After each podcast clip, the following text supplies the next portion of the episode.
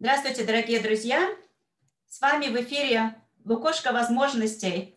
И у нас сегодня э, замечательный гость, потому что мы наконец-то решили э, сделать что-то, чтобы было полезно и э, лидерам, и людям, которые занимаются бизнесом. Вот, но это, безусловно, будет, сегодняшний эфир будет полезен абсолютно всем, кто ищет новые точки опоры в наше такое удивительное время, в которое мы живем. И с нами в эфире Филипп Гузенюк, э, партнер Института коучинга Санкт-Петербурга, коуч, консультант, бизнес-тренер, приглашенный эксперт бизнес-школы Сколково, автор проекта «Счастье в деятельности», э, спикер на многочисленных конференциях, и Филипп занимается не только коучингом э, топ-менеджеров, но и их команд. И я абсолютно счастлива, что Филипп сегодня с нами, потому что я, я лично совершенно четко осознаю, сколько стоит его час. Поэтому э, наслаждайтесь, получайте и ловите каждое слово. Филипп, вы в эфире. Приветствую. Марина, здрасте. Рад вас приветствовать тоже, коллеги все, кто смотрит. Здравствуйте. Давайте начинать. Отлично. Тогда, э, наверное, начнем немножко с э, личных вопросов и потом перейдем э, к теме. Вот говоря по поводу конференций многочисленных, я знаю, что вы выступали по, во многих странах. Вот какой может быть самый запоминающийся опыт из какого, из какого проекта или из какой конференции? Знаете, у нас был с женой, с Варварой опыт выступления. А, два раза мы выступали в Новой Зеландии на конференции, которая называется Incredible Edge, такой, да, как бы удивительный край или передний край, что для Новой Зеландии как бы название самое подходящее. Нас туда приглашала Джиллиан Дебир, которая в прошлом бренд-менеджер Новой Зеландии и автор стратегии развития 52 городов мира. Такая удивительная дама, 60, по-моему, 5 или 7 лет, такая маленькая такая птичка, прям очень живая, а, черные, как смоль, волосы, черные глаза, вот, а, потрясающий акцент новозеландский, вот этот вот, вот, там была интересная история, что мы приезжали к ней на эту конференцию как бы в один год выступать, и потом приезжали еще через три года на повтор этой истории. И а, я на первой конференции давал технологию работы, которая называется «10 уроков». Это про то, как для зрелого профессионала, который уже от жизни устал, может быть, такой свой азарт, интерес к профессии своей потерял, и вот важна новая весна, когда как бы важно вернуться в дело а, как бы с новой силой, с новой молодостью. Я про это рассказывал, есть такая техника 10 уроков, очень простая, когда ты начинаешь ежедневно как бы заканчивать свой день а, подводя итог, через 10 вещей, которые ты новые, удивительные, нашел такие 10, 10 открытий дня. Вот. И я про это рассказал, но это было как бы эпизод, там, да, в двухчасовом выступлении, маленький кусочек. И ко мне подходит через три года на, на, этой, на конференции а, женщина 68 лет, которая говорит, Филипп, спасибо. Я говорю, а за что? Она говорит, вот не, не, не поверите, говорит, я была вот тогда три года назад, и была в состоянии такого полного, тотального выгорания. Говорит, я финансовый директор, мне моя работа просто надоела вот в смерть, жить не хочется совсем, как бы, да, это делая. Говорит, я приехала вот в таких в поисках, в поисках себя. И говорит, что как будто, ну, как бы маленькая эта история про 10 уроков зацепилась, ну, внимание зацепилось, говорит, стала делать, я, говорит, выписываю две недели и понимаю, что у меня нет ничего, ни слова про финансы в том, что я выписываю. Говорит, я все, что я пишу, это все про политику, это все про социальные движения. Она из Индонезии, да? Вот в моем регионе. Мне интересно, что происходит на уровне социума, как, чем живет регион. Говорит, я понимаю, что для меня как бы оказывается моя профессия финдир – это а, просто вход, доступ в эти кабинеты, где можно на этом уровне разговаривать и говорит, я перепредставил свою профессию, я, говорит, осталась в ней, я по-прежнему финансовый директор, говорит, я книжку написала про политику в нашем регионе, связанную вот как бы с экологией, как бы с зеленым трендом, с этим всем. Поэтому, вот, наверное, самый такой яркий какой-то пример, который сейчас пришел, это вот такая история.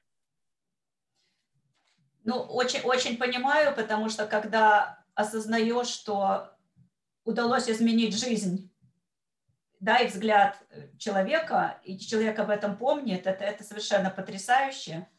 Вот. Новую Зеландию обожаем, облазали весь Северный остров. Надеюсь, когда-то доедем до Южного.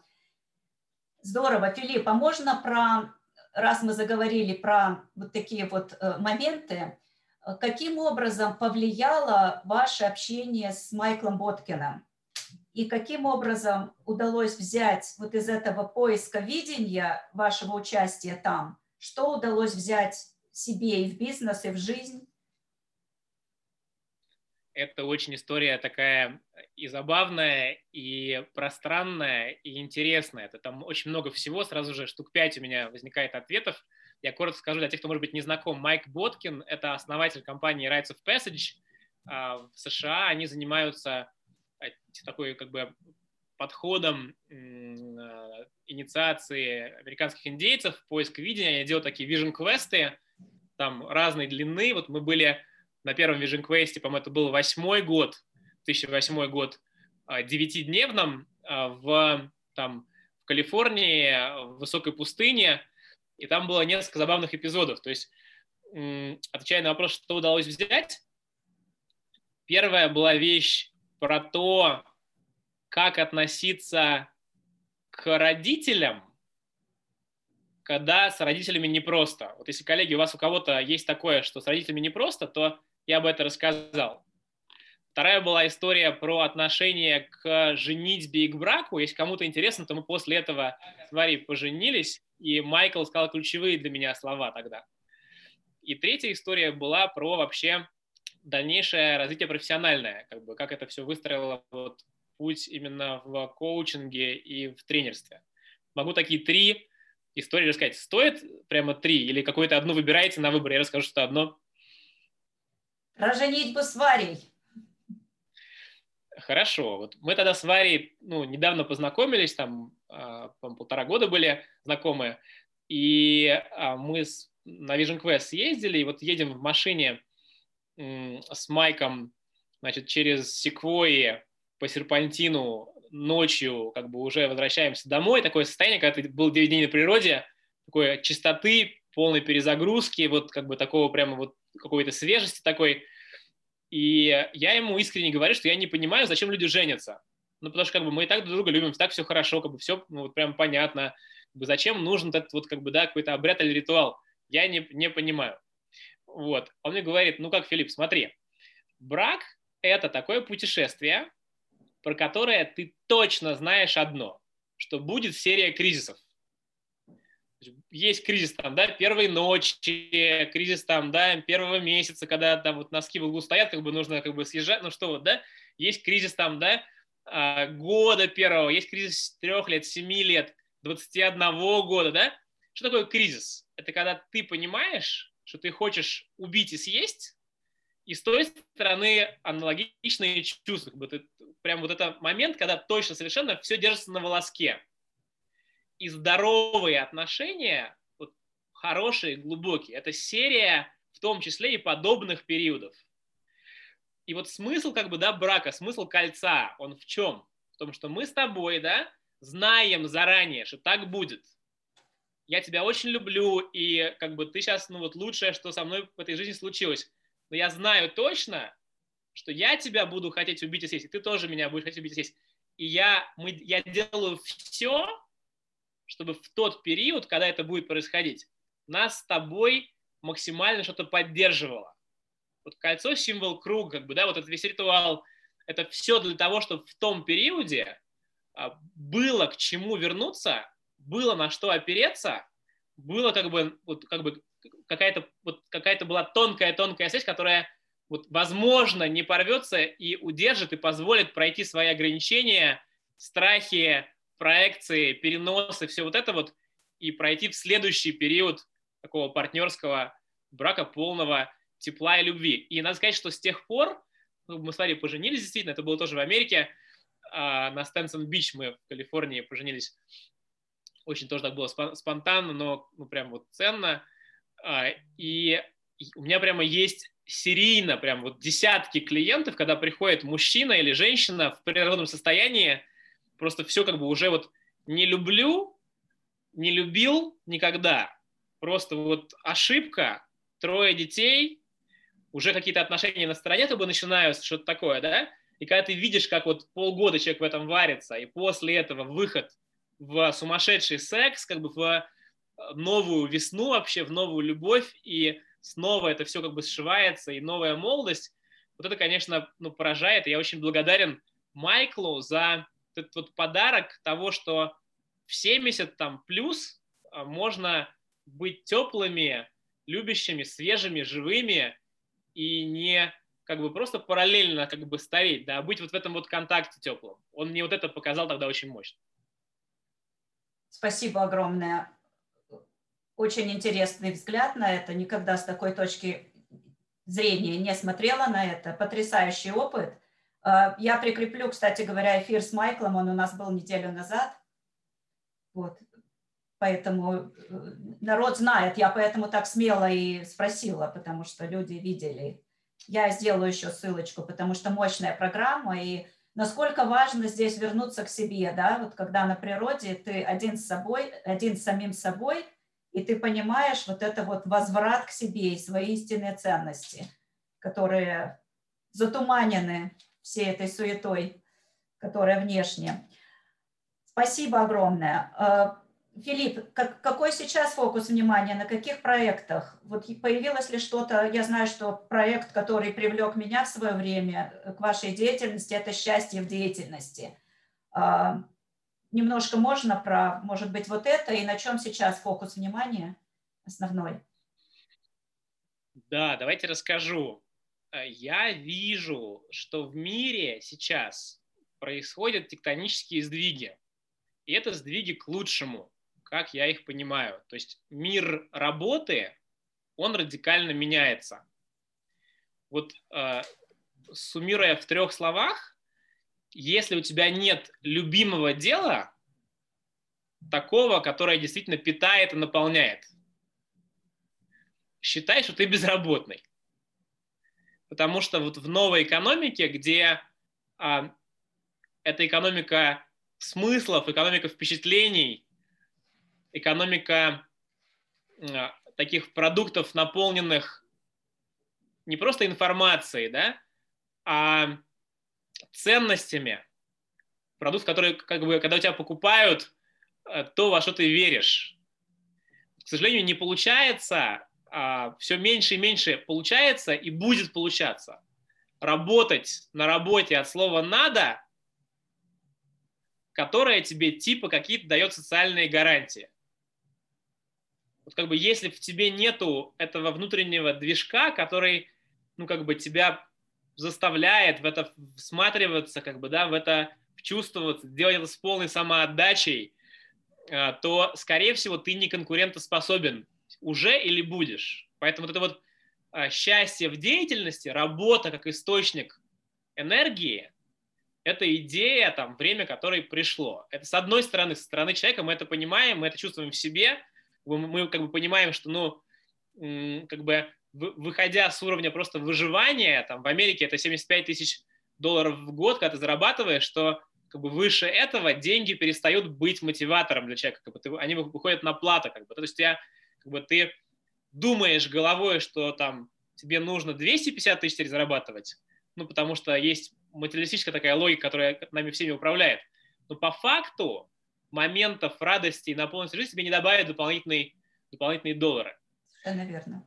Вот. Но с другой стороны, сейчас как бы я работаю, специфика моей работы, потому что я работаю с компаниями, с крупнейшими компаниями в мире, вот там как бы последний там вот с Google прямо в проекте мы работаем с ними, там, да, там 3M, может быть, да, американская же компания, знаете, а, там, не знаю, Mail.ru, там крупнейшая компания, одна из в России технологических, все вот эти вот Сбербанки, Газпромы, э, ВТБ, да, вот все эти крупные большие ребята, то, что я вижу вот в этих больших системах и в системах там, ну, не знаю, более предпринимательских маленьких, а бизнесы понимают, что как бы это вот наличие офиса и рамок, которые раньше людей как бы как-то дисциплинировали и э, выстраивали рядами, это начинает рассыпаться.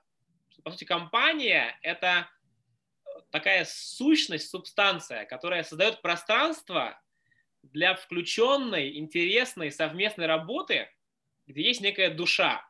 Если души нету, то лучшие люди говорят, мы не будем здесь работать, мы уходим в другие места, где она есть. Да, вот все меньше и меньше по-настоящему творческих, сильных людей готовы на карьеру в компании, которая не может дать им настоящего вот этого опыта работы с душой. Поэтому большая трансформация в мире происходит работы, как бы, да, от работы как бы такой тюрьмы, от работы, от слова надо, к работе с, вот с душой. И я вижу как бы ну, много-много слоев, в которых это происходит, через выгорание, через стресс, как бы, да, через то, что вот если ты работаешь на работе любимой, ты, ты будешь выгорать, как бы, да, и разбиваться об нее. Если как бы ты бежишь на скоростях, зарабатывая все больше и больше денег, это твой драйв, да, а не качество процесса. Ты будешь себя тоже выжигать. Поэтому вот я делаю много проектов, если как бы резюмировать, да, в крупных компаниях, долгосрочных, по гармонизации вот а, мира работы. И там с командой психологов, вот есть проект happinessaction.ru, счастье в действии, мы разрабатываем вот такие личные стратегии раскрытия своей новой там весны да, для зрелых профессионалов. Мы как бы занимаемся тем, что берем три месяца и с человеком вместе как бы в глубину погружаемся, помогаем ему распаковать, как бы, а кто я вообще вот на этом новом этапе и как бы, для чего я в этом мире нужен и от чего у меня ангелы поют, когда я этим занимаюсь. Я поставила в анонс ссылку на эту на этот веб-сайт, и я так понимаю, это личная траектория развития, про это идет речь, да? Трехмесячная программа да. вот эта. Да, есть, дорогие слушатели, э, ссылка на это. Я ее еще поставлю в комментарии. Э, я так понимаю, мы можем перетекать потихоньку в тему заявленную про антихрупкое лидерство, и потом тогда еще несколько вопросов у меня есть в голове, которые хочется очень узнать. Давайте, хорошо. Я тогда поговорим немножко про это. Тоже такой частый запрос сейчас. А в чем его природа? Ну вот сейчас количество стресса разного рода, оно зашкаливает у людей. Действительно, мы видим в разных там странах, я работаю, причем у людей, как, как правило, которые себя чувствовали защищенными, были в комфорте, все было в порядке, все было понятно, была определенность, очень много неопределенности, непростые события в семьях, как бы, да, а у тех, кто привык все время быть вот на, на такой вот кривой роста, как бы, да, какой-то вот появляются вопросы, да, некоторые рынки падают, то есть мы погрузились в такой, да, вот э, очень стрессовый, стрессовый мир. И дальше есть, ну, история про то, что у нас очень разные отношения со стрессом у всех. А кто-то от стресса реально а, выгорает и об него разбивается, ему тяжело, а у кого-то другой совершенно паттерн, другая стратегия, другие отношения с этой неопределенностью, с этими вызовами. И вот Насим Талиб, многим известный, он сформулировал этот феномен как, как бы такой эффект антихрупкости. Вот он говорит, что есть там четыре типа систем, да? Системы м, такие а, хрупкие, там вот чашка, то есть как бы ты уронил ее, она разбилась. Человек встречается со сложностями, попадает в горячую точку, какие-то получает там да, жизненные вызовы и очень сильно проваливается в этих ситуациях, да, как бы он реально вот по социальному статусу проваливается, по материальному положению – по психологической безопасности, да, прям вот, ну, неприятные последствия. Психика разрушается. Вторая реакция, как бы, да, второй тип систем, это системы жесткие. То есть там титановый шар. Попробую, как бы, раздолбай, как бы, да, вот я прямо уперся, яйца стальные, курс э, прямой, как бы, да, э, режим неизбежности включен, прорвемся, вот это, эта история. Как бы человек скорее такой как бы, жесткий, монолитный, ожесточенный, и как бы вот это вот хочешь жить, набивай кулаки. Как бы, да, вот жи, как бы жизнь, как бы так закалялась сталь, вот как бы из этой серии. Вот. А, это жесткие такие системы. Третий тип систем, системы гибкие. Ну, не знаю, там резиновая какая-нибудь там лента, да, как бы вот, ну, что-то происходит, она прямо подстраивается под, под любые изменения, принимает нужную форму, как бы, да, ну вот как бы такая реакция воды на что угодно. Вот. И, три, и четвертая система – это система антихрупкая. Это такая, которая от а, внешних воздействий становится сильнее, более функциональной. Да? Пример простой – это мышца. Как бы, когда ты на мышцу воздействуешь, даешь нагрузку, бежишь кросс, например, как бы, да, или там занимаешься в зале, а у тебя мышечные волокна, они как бы надрываются, происходит как бы надрыв волокон, но потом они срастаются более плотно, более функционально, более как бы да, более объемно. Возникает этот рост мышц. То есть мы, сталкиваясь с проблемами, мышечно растем. И вот оказывается, есть э, такой феномен, когда люди, сталкиваясь с вызовами психологическими, они психологически растут. А, как бы люди выходят в новый масштаб мышления. Было сложно, как бы, да, и другие горизонты мышления появились. В, новый, в, новую, а, в новые точки опоры в себе. Человек становится теплее, глубже, спокойнее, да, вот мудрее, как бы закаляясь в такой форме об этом.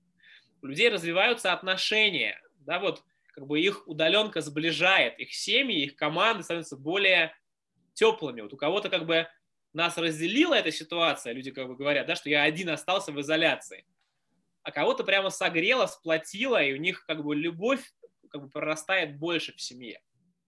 Да, вот эта история. Вот. Это касается набора, набора стратегий взаимодействия с, там, с миром. Как бы ты попадаешь в неопределенность, кто-то прямо быстро-быстро учится. Он говорит, я за последние там полгода просто новое MBA прошел по цифровому миру, да, я столько всего понял, как бы просто это для меня какой-то, и у меня прямо энергии больше, как бы, да, это прямо прорыв такой.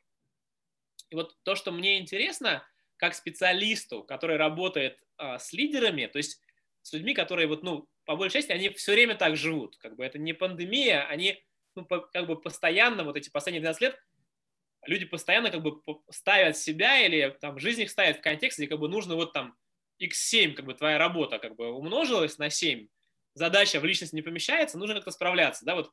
Поэтому я разбираюсь в том, откуда рождается в нас способность как бы праздновать неопределенность, способность как бы, принимать ее и в этом расти. Вот эта тема, она связана с этим. И сразу же как бы такой дам дисклеймер, что ну вот правил никаких нету, каких-то общих там прям вот что там делай раз, делай два, не верю в это я.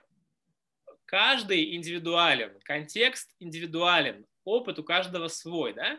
Но во что я верю, что есть такие тонкие, тонкие настройки, микростратегии, которые очень красивые, как правило, которые конкретно для тебя могут помочь войти вот в эту зону антихрупкости и превратить то, что сейчас тебя мучает, напрягает, пугает, сжимает, да, в то, что продвигает, развивает и усиливает. И вот я занимаюсь поиском вот этих ключиков с людьми. И заметил с годами, что когда ты рассказываешь такие истории про других, чужие истории, то есть шанс об эту историю найти свой эквивалент, нечто свое. Вот хотелось бы сегодня как бы несколько таких вот историй как бы рассказать про то, как это бывает вообще, и, может быть, для кого-то будет из отклика появится что-то такое, что будет вам лично полезно. С удовольствием. Вот такой у нас, а, может быть, план, да? Вот а, одна история, которая а, есть про антихрупкое лидерство, это история про такое agile стратегирование, про гибкое стратегирование. Есть такой замечательный мужчина, ему 55 лет, он такой русский за границей, который управляет там большой компанией в Европе западной. Вот. И он говорит, что Филипп, в условиях неопределенности я перешел в режим подводной лодки. Я говорю, это как? Что это такое? Он говорит, ну вот прям военный корабль, да, и прям протокол у меня протокол называется «Сегодня, завтра, послезавтра». Я говорю, как это? Он говорит, ну смотри, когда много происходит событий, каждая из которых очень сильно может на тебя влиять, да, там прилетает каждую неделю что-то такое, что радикально меняет ситуацию, важно как бы сканировать периметр судна, да, регулярно. То есть прямо вот в горизонте неделя, если мы говорим про бизнес, мы смотрим, где то, что может убить твой бизнес. Что с запасами, с остатками, как бы, да, что с ключевыми клиентами, ключевые контракты, да, вот где те задачи, которые я мониторю в горизонте неделя. Это называется сегодня. Вот. А горизонт а, завтра – это прям вот что ближайший курс, что видно как бы из перископа. Вот на горизонте один месяц, какие есть самые там интересные, важные задачи, которые как бы важно быстро сделать, чтобы, чтобы схватить возможность, да, вот чтобы гипотезу быстро проверить, чтобы как бы не ждать чего-то, а прямо в моменте быстро реагировать. Как вот есть десятки людей, которые как бы думают, что они сделают какой-то свой продукт, что-то такое. Допустим, вот у меня лично а, в марте, 15 марта отменилась страцессий запланированных, очных, на 10 миллионов рублей. В одночасье как бы отменилось вот такое количество бизнеса, потому что компании встали как бы на стоп. Но а, мы с командой за полтора дня запустили курс про управление удаленными командами, и в ближайшие там два месяца мы эту сумму вернули. Вот это про то, чтобы увидеть возможность, которая есть в горизонте месяц, которая протухнет через два месяца и не будет такой актуальной, да, и быстро сделать туда движение. Поэтому если вы бизнесмен – то у вас должен быть сонар настроен вот на такие локальные месячные возможности. Это называется про завтра. А про послезавтра это то, что от месяца там, да, до а, квартала и до полугода это про то, как бы, какой дивный новый мир возникает, какие есть большие тренды, что, вот куда все сейчас идет. Да? Вот мы видим, там, что Еком, например, на буме как бы он будет на буме точно в ближайший там год и далее, да? Какие тренды сейчас ускорились? Там образование в онлайн на буме, какие типы как бы его на буме с живыми включениями, какие именно отрасли. Ты начинаешь мониторить такие, ну, как бы большие длинные тренды и смотришь, что в горизонте от месяца до квартала полугода я могу здесь сделать. И дальше очень важно, есть такая прямо структура этого типа мышления, такая табличка. Вот сегодня неделя, завтра месяц, послезавтра там, квартал, полгода. У тебя есть как бы чердак этой таблички и подвал таблички. Вот в чердаке ты выписываешь, что мне понятно. Ну, прям вот садишься и, и как бы понимаешь, ага, точно надо делать это, это, это и вот это. А в горизонте там месяц вот это и вот это а в квартале явно вот сюда и вот сюда. Что тебе понятно? Но самая важная строчка – это какие у меня есть красивые вопросы. И это в подвал, да? Где у меня то ли да, то ли нет. Вот то ли налево, то ли направо. Вот развилка какая-то есть. Дальше как бы где у меня интересные вопросы. И когда ты регулярно, а, практика личная, раз в неделю, в субботу садишься, эту таблицу мониторишь, смотришь, как бы, да, как она меняется, обновляется. Когда ты с командой там раз в пару недель садишься, как бы, и эту табличку прорабатываешь, у тебя возникает вот это вот чувство а, динамической устойчивости и динамической ясности. Потому что как бы ты, у тебя все время есть курс, все время есть понимание, что именно делать сегодня, завтра и послезавтра. И при этом оно очень гибко меняется в зависимости от вводных входящих. Да? Я рассказываю на очень простом примере, примитивном, но вот таком понятном, сенсомоторном. Прям берешь табличку, салфетку, линуешь, делаешь, да? Но по сути сегодня все стратегирование, вот я работаю там с холдингами 50 тысяч человек, оно все так или иначе двигается в сторону вот этих вот итеративно-инкрементальных технологий, когда мы постоянно ставим эксперименты, делаем гипотезы, их тестируем как бы, и проверяем. Вот если интересно глубже сюда пойти, то почитайте а, такого Дзена Мина, это китайский стратег, есть книжка «Алибаба и умный бизнес будущего», он там описывает вообще новый подход к стратегии в цифровом мире. Это один из лучших китайских стратегов. Вот. И он там говорит, что сегодня стратегия превращается в эксперименты на основе видения, да, то есть мы учимся тестировать гипотезы, а, гибко их а, вот, ну, выбирая. Вот как бы одна такая большая тема – это как мне вообще планировать будущее, да, свое в условиях перемен. То, что если хочешь как бы насмешить Бога, расскажи ему о своих планах на 20 год, какие у тебя были, да, вот, вот она все меняется.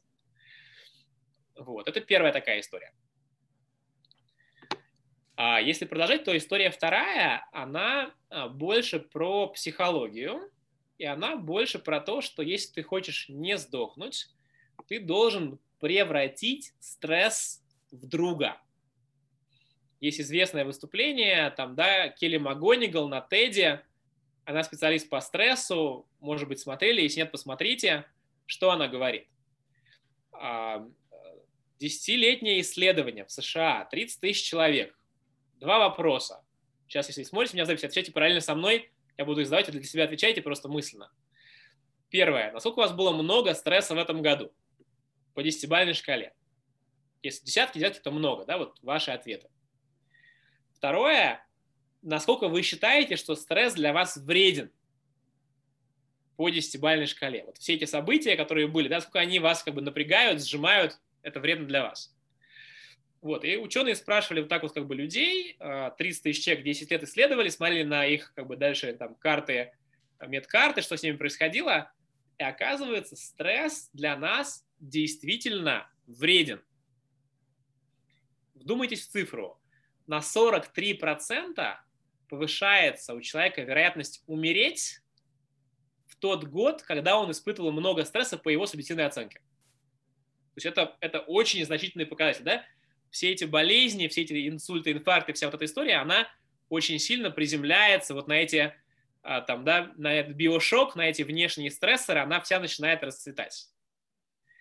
Но при одном условии, что на второй вопрос человек дает тоже высокую оценку. То есть если я считаю, что стресс для меня вреден, он меня будет убивать. Если я не считаю, я в другом мире живу, да, стресс это не вредно, то представьте себе, при высоких показателях стресса по здоровью ничего не происходило. Нейро, там, физиология процесса, как работает, да, когда стресс высокий, негативный, то есть воспринимаемый негативно, сердце качает кровь, да, вот это вот убей, убеги или замри включается, а сосуды сжимаются, узкие сосуды. Гормон кортизол, то есть ты прокачиваешь кровь, ты весь в напряжении, мышечный скелет напряженный, шея пережимается, доступ э, крови в мозг маленький, на позвоночнике 90 килограмм усилия в мышцах, которые вдоль позвоночника они развивают, грыжи получаем спинные, сидя, сидя просто на стуле, а не в зале тренажерном, потому что просто имейл получили неприятно и напряглись. Дальше мышечная амнезия, мышца напряглась, и забыла, что она напряглась. Да? То есть человек постоянно находится в таком фоновом вот этом вот, да, вот напряженном состоянии.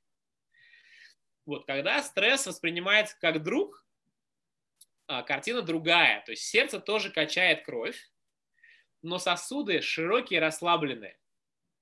Гормон адреналин, который воспринимается как, как прилив энергии, чтобы тебя прям вот, у тебя много энергии, тебя прямо раскрывает. Это вот то, что у Тони Робинса очень много он про это делает и показывает, да, когда из стресса как бы ты прилив такой мощи получаешь, да?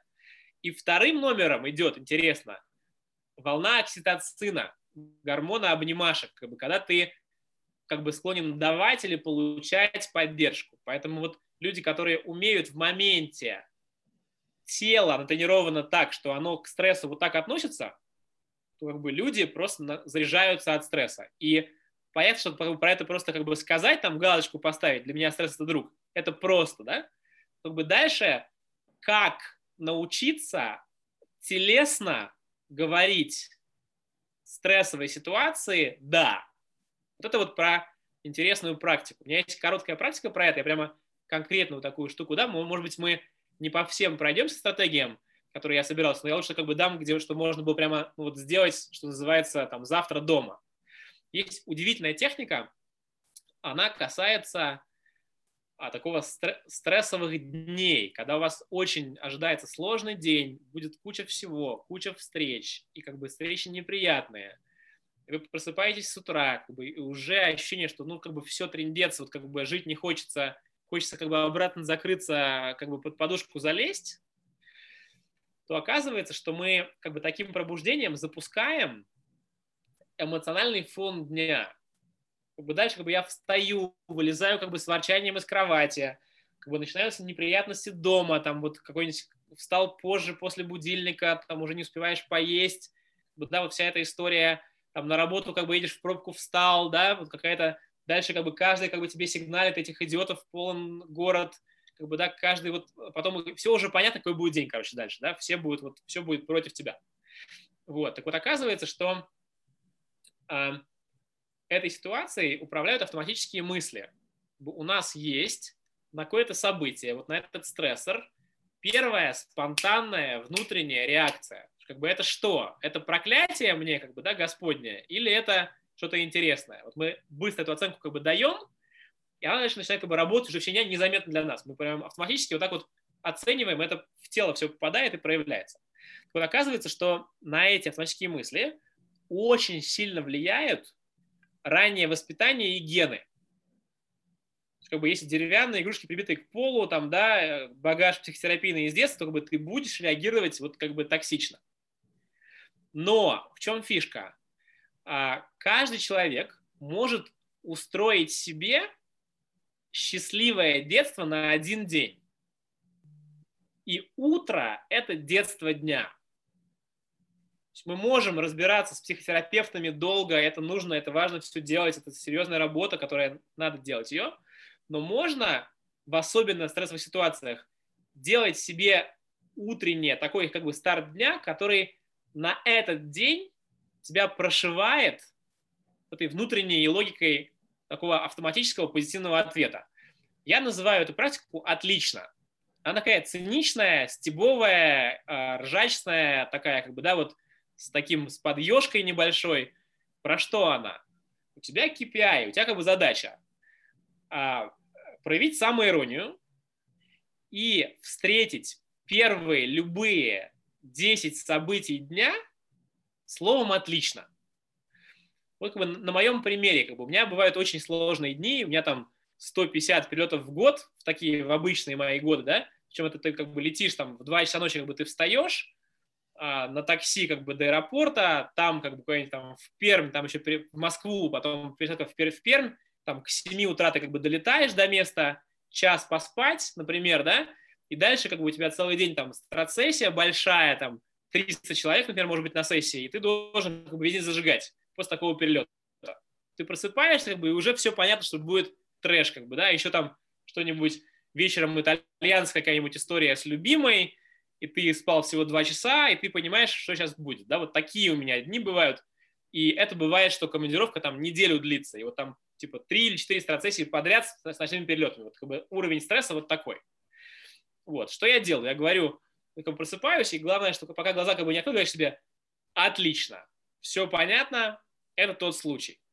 Дальше вот как бы ты попадаешь там, в одну штанину, как бы э, вторую ногу чуть не упал – ес, как бы отлично, сегодня будет еще и скоординированный тренер. У тебя как бы щетка зубная завалилась там куда-нибудь за раковину, ты ее поднимаешь, такси уже ждет, как бы, ты думаешь, ну все, как бы, огонь, отлично, как бы, да, вот такой вариант, прям, да, все за меня сегодня, ну что еще, как бы, давайте, да.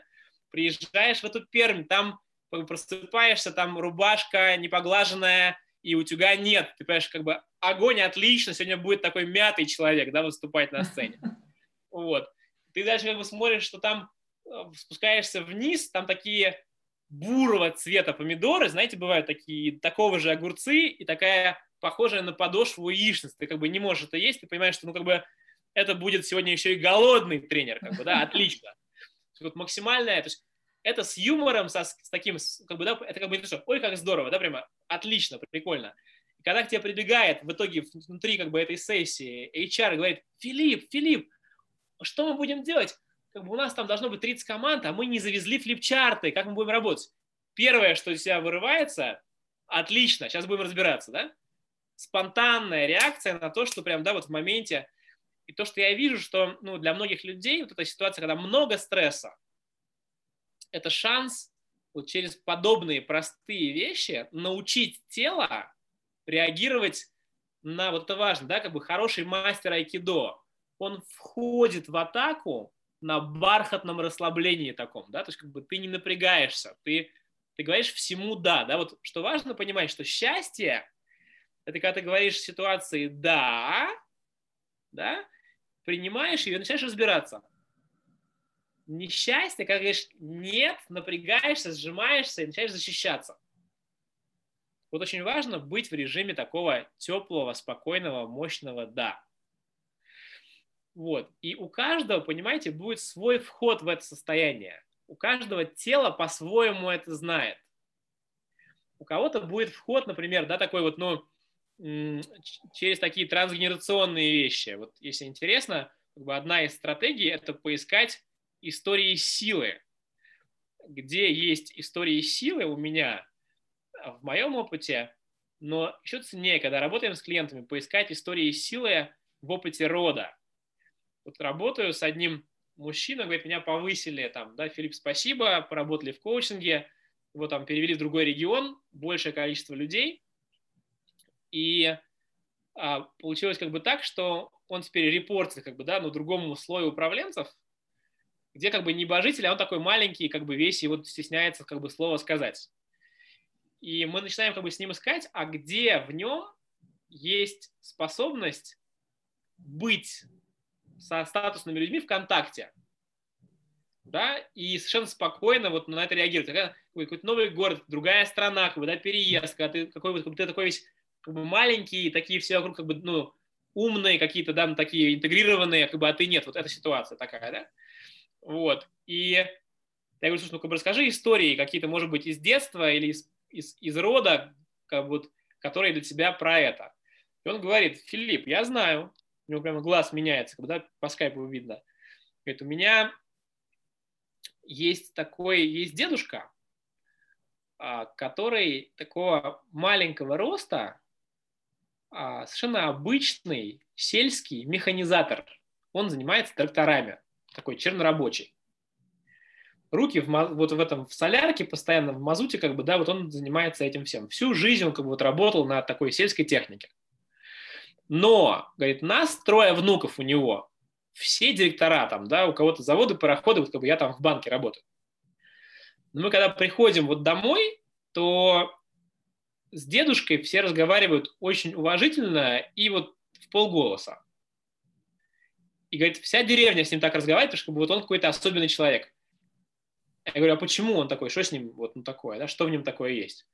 Говорит, а просто пока, говорит, они до Берлина дошли, он танкистом был, маленького роста.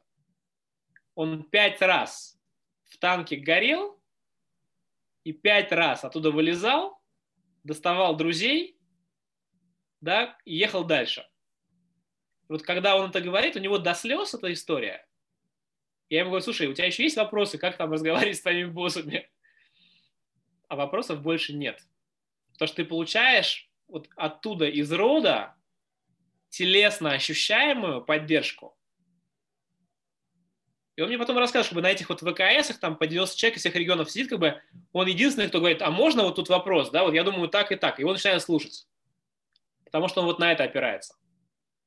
Поэтому если мы здесь с вами сидим, у нас есть опыт там, сотен жизней, где мы сталкивались с тем, по сравнению с чем вся эта пандемия вся эта вот рабочие, все эти вопросы, это просто ерунда.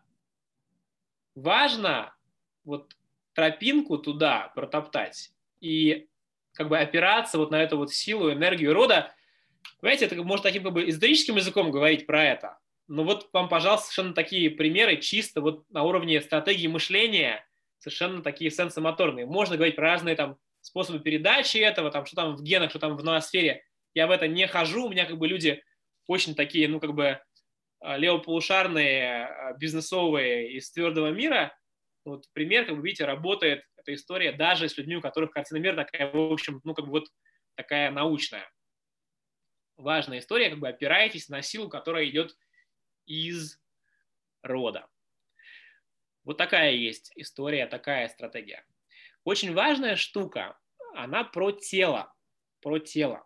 Вот а, это прямо вот я прямо тут не могу сделать больше акцента на этой штуке, что большинство людей в условиях стресса, они уходят в голову, они впадают в такой когнитивный паралич, потому что они думают о ситуации как о проблеме, для которой нужно найти решение.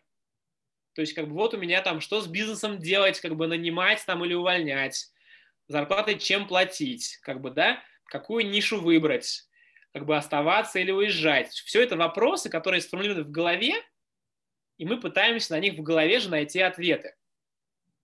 Что очень важно понимать, что у тебя есть два состояния условно.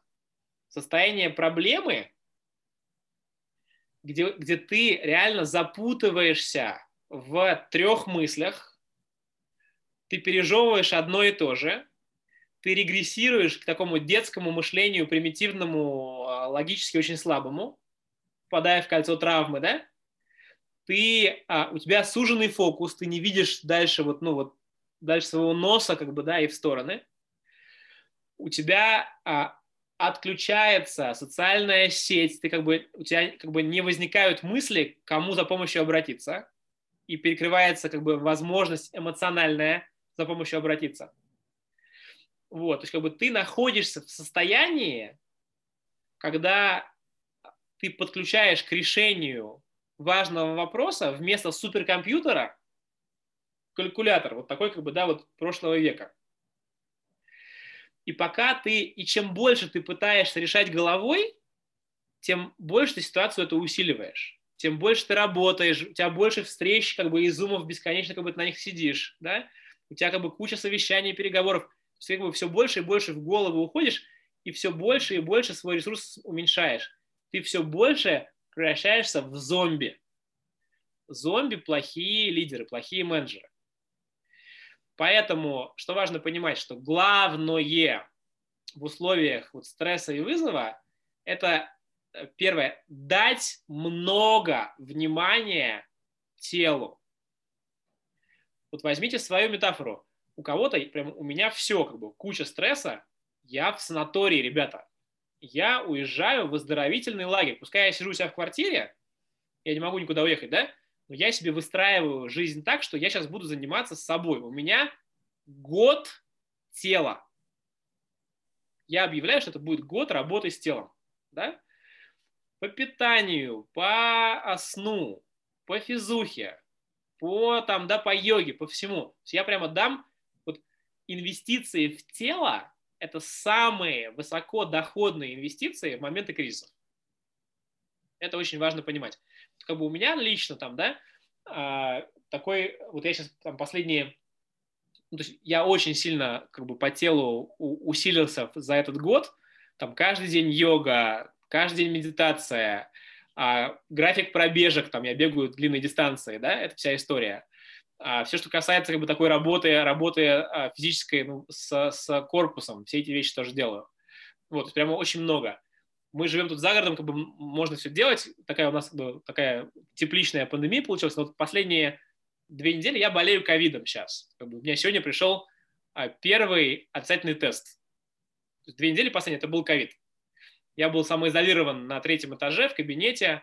Вот там вся семья, слава богу, все в порядке у меня тоже там легкий случай, это там первые три дня температурка поломала и все, вот там все в порядке там физически, вот, но что я сделал? Я как бы, я у себе устроил такой как бы кабинетный триатлон, когда есть такая техника, называется а, зеленая эффективность, прямо такой под, подход к спорту, который можно делать в одиночной камере, там, полтора на полтора метра, как бы, да, и при этом а, очень органично физически расти там два простых принципа. Ты занимаешься по 60-90 секунд, не больше, короткими интервалами. В моменты, когда пришла мысль, по принципу удовольствия.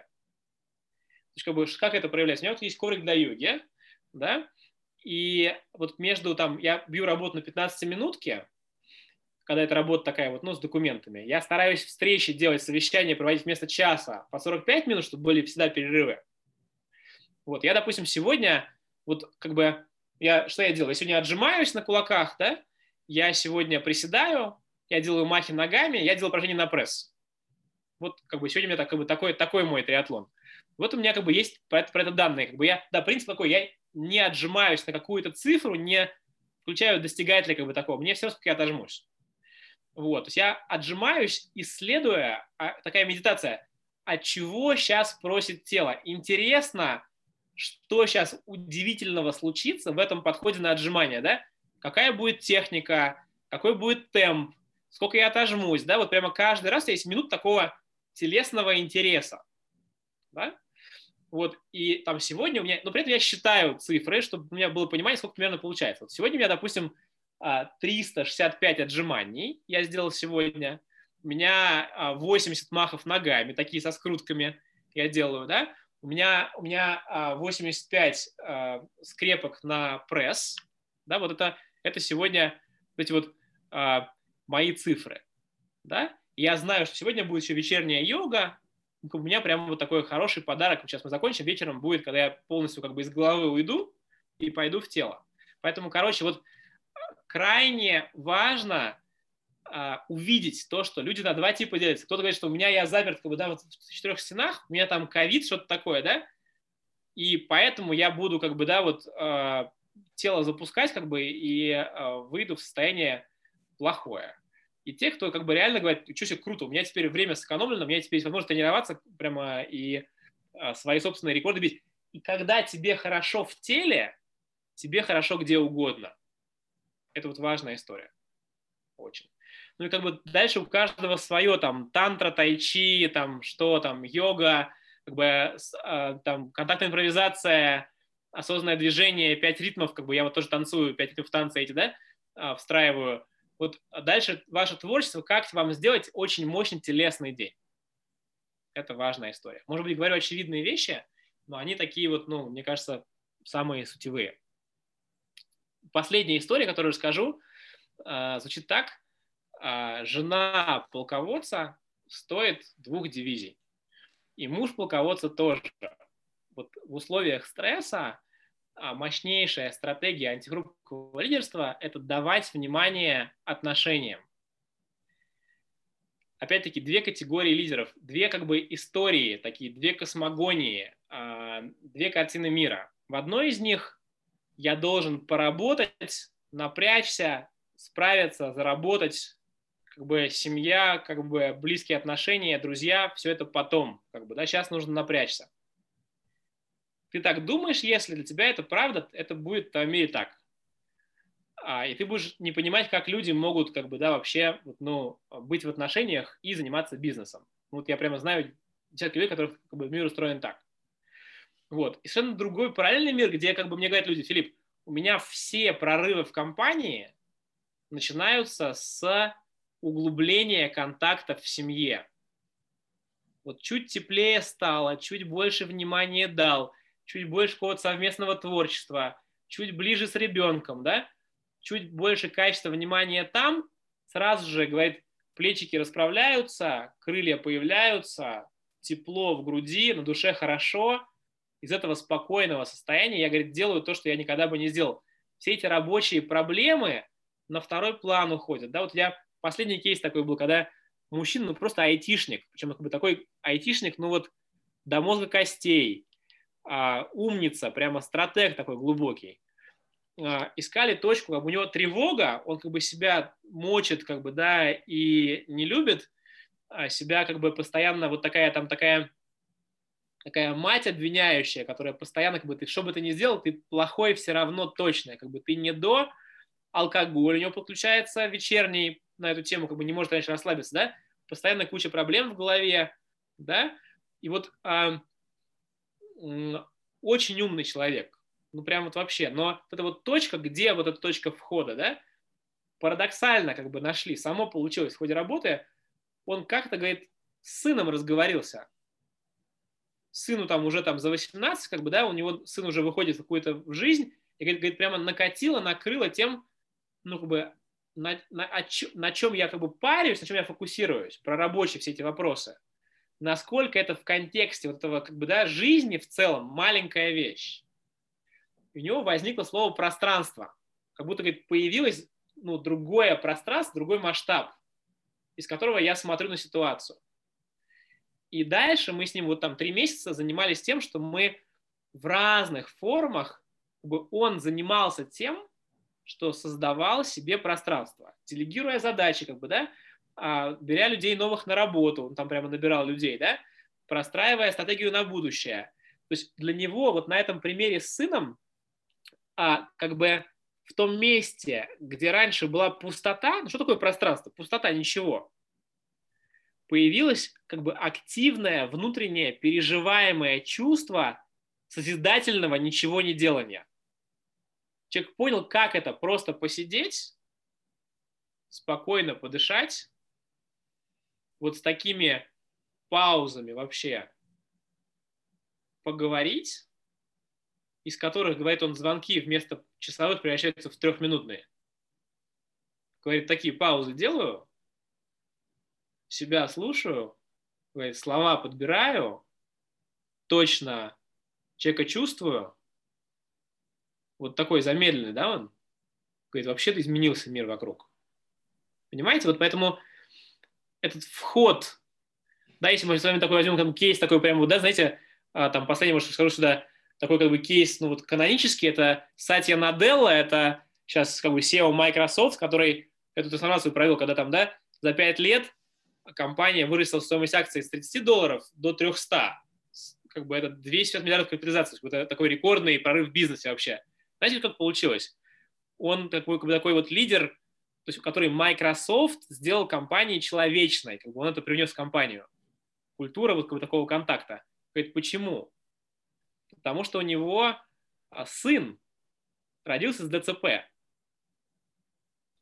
Там, за 10 лет до этого. И говорит, что вот этот сын наш, как бы жена архитектора, как бы она ушла с работы, стала им заниматься. Говорит, нам было очень тяжело, очень сложно. Не то, что как бы я до этого был какой-то узкий или поверхностный, но вот это, опыт этого служения в семье, да, очень непростого. Вот он сделал из меня того, кто вот сейчас эту трансформацию может компания организовать. Поэтому вот я не могу как бы здесь поставить больше этих знаков встретных на тему, насколько важно увидеть, что мир круглый, да, и что вот эта вот внутренняя работа в семье, она как бы отдача на инвестиции в бизнес у нее максимальная. Вот такая история, наверное, в завершение, потому что у нас уже время подходит к концу. Возможно, еще одна такая понятная вещь. Сегодня получилось выступление из серии «Капитан очевидность». Но это как раз то, что работает. Филипп, сто процентов, э, вот как я сказала перед началом вашей встречи уже вам, а, мы только что закончили с мужем тренинг э, Тони Робинса. И как известно, что он собирает лучших из лучших в свою команду.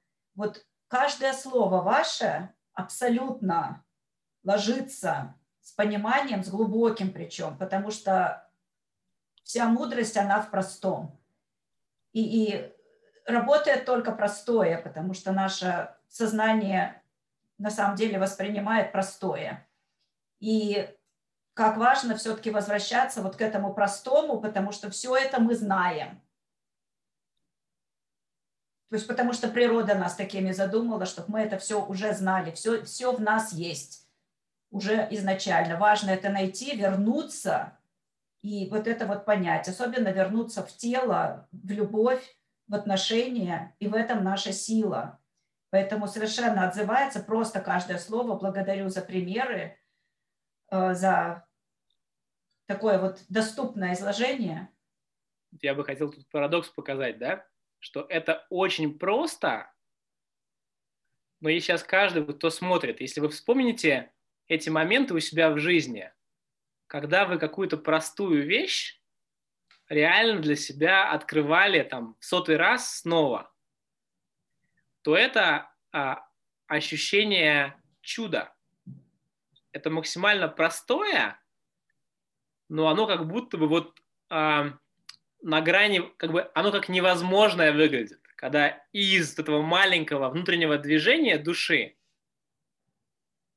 там, где только что был ад кромешный, возникает вообще как бы светлая дорога и ясность полная. Я больше всего, наверное, как бы ценю и мне хочется внимание привлекать к тому, что в нас, как в людях, вот это заложено – через вот эти вот инсайтные вещи как бы в себе открывать нечто очень глубокое. Сто процентов.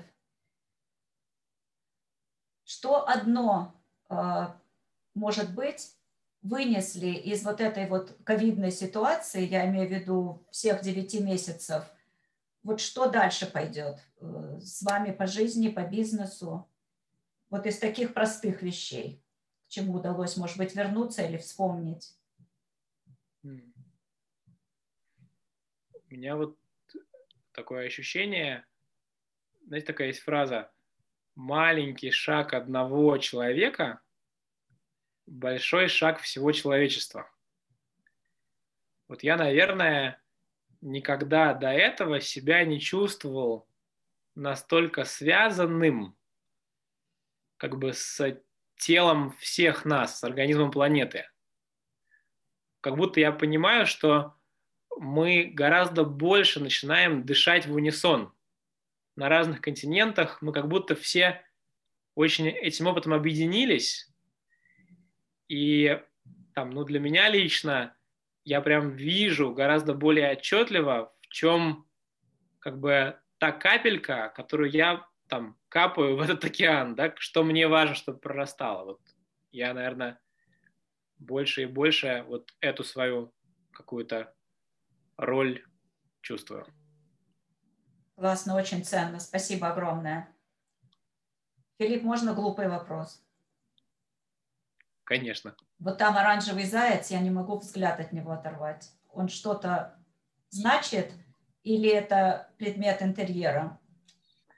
Этот заяц, он приехал из Вены. А, он из одной из наших поездок вот с такими группами исследователей-бизнесменов. А, это заяц сделан, это копия такая пластмассовая с картины Дюрера, это известный заяц Дюрера, Дюрер такой а, ма, ма, мастер афорта, а, такой из, из как бы а, классический афорт. И у меня папа, он занимается афортом, и Дюрер это его кумир, поэтому как бы заяц, с одной стороны, что-то такое про приглашающего в нору белого кролика, да, который куда-то ведет, а с другой стороны, прям в этом есть ну, как бы Дюрер такой мастер высшего порядка, вот как бы из серии как Бах, там, да, не знаю, вот музыка Баха, это что-то такое, вот в этом Зайце вот это вот мастерство тоже есть. Угу. Понятно, не зря на него смотрю. Здорово. Филипп, спасибо огромное. Не смею задерживать больше. Вопросов еще бы задавала и задавала, но очень получился интересный эфир и очень много ценных мыслей – вот я надеюсь, что каждый для себя их вынес сегодня. Я благодарю, желаю скорейшего выхода в физическую форму после а, пережитого, и чтобы все было прорывно в этом году. Вот желаю еще большего прорыва, личного блаженства в семье, пика физической формы и огромных успехов в бизнесе. С таким пониманием жизни, как у вас, не может не получиться. Спасибо большое. Я хочу, может быть, в, финально, в финальных словах сказать о том, что мы прямо подготовили такую, а, страниц 12 или 15, такой длинный текст про то, как выстраивать свою личную траекторию развития, он есть. Поэтому, если кому-то интересно глубже, вот прямо спокойно посмотреть, почитать про то, как это строить, какие принципы есть, то очень просто. Можно в Инстаграме у меня написать слово «счастье» в э, директ, и чат-бот пришлет в ответ вот эту вот такую подробную статью про то, как выстраивать этот, как бы, да, свой поиск вот этого своего, вот этого маленького ключевого элемента, через который э, приходит трансформация и раскрытие человека. Если это интересно, то можно... Конечно, обязательно сделаем. Филипп, забыла спросить про кота-бота. Если есть минутка, можете сказать или ссылку хотя бы дать? И что это такое? Потому что потрясающее, считаю, изобретение. А, да, у нас есть в Телеграме кот-бот. У него есть адрес а, в Телеграме а, happiness code, как, ща, как бы счастье и код. Happiness code подчеркивание нижнее бот. Вот как бы он, может быть, его видно. Вот такой он. Ну, мы там ага, ну, вижу. Happiness Code Bot. Ага, ты в него заходишь, он задает тебе вопросы, и ты получаешь как бы такую диагностику а, по а, модели семи источников энергии в работе, ты понимаешь, как бы, что тебе делать, куда дать внимание, чтобы деятельность тебя заряжала, наполняла, и как нивелировать такие аспекты, которые тебя скорее как бы да, мучают или заряжают. Это был он такой веселый, там, не знаю, видно его? Ага, да-да-да. Анимированный кот, он живой, ты ему даешь имя, как бы у тебя появляется такой твой вот э, код. Женский код. Да. Классно. Классно, спасибо огромное. Да, вот Алена нам э, поставила все ссылки. Угу. Ален, спасибо огромное. Э, благодарят народ. Э, огромная благодарность за каждую мысль, факты, формулы. Действительно, все это работает. Вспомнить счастливое мгновение из детства, из рода – это супер. Угу. Работа с телом. В здоровом теле здоровый дух. Да, да, сто процентов. Филипп.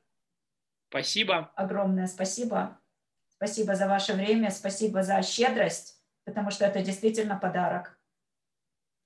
Спасибо огромное, всем удачи, не болейте, выздоравливайте, если болеете. Счастливо. Всего доброго. Пока.